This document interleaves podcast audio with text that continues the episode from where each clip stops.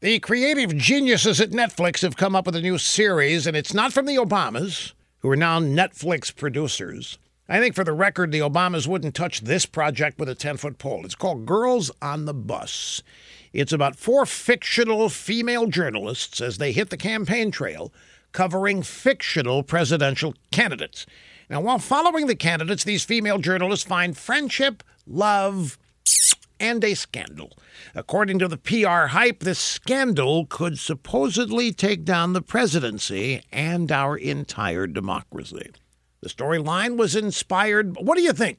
It was inspired by Hillary Clinton's failed campaign, as covered by Amy Chozick, a reporter at for the New York Times. Girls on the Bus is adapted from her novel Chasing Hillary 10 years, two presidential campaigns, and one intact glass ceiling. The Netflix series described as coming of age romantic comedy or set on the campaign trail, something like that, since it's based on Hillary. It can't be purposely funny, but it's got to be scandal written. Now, for those of you reluctant to watch an entire series about Mrs. Clinton, try this. Just tune into the last episode.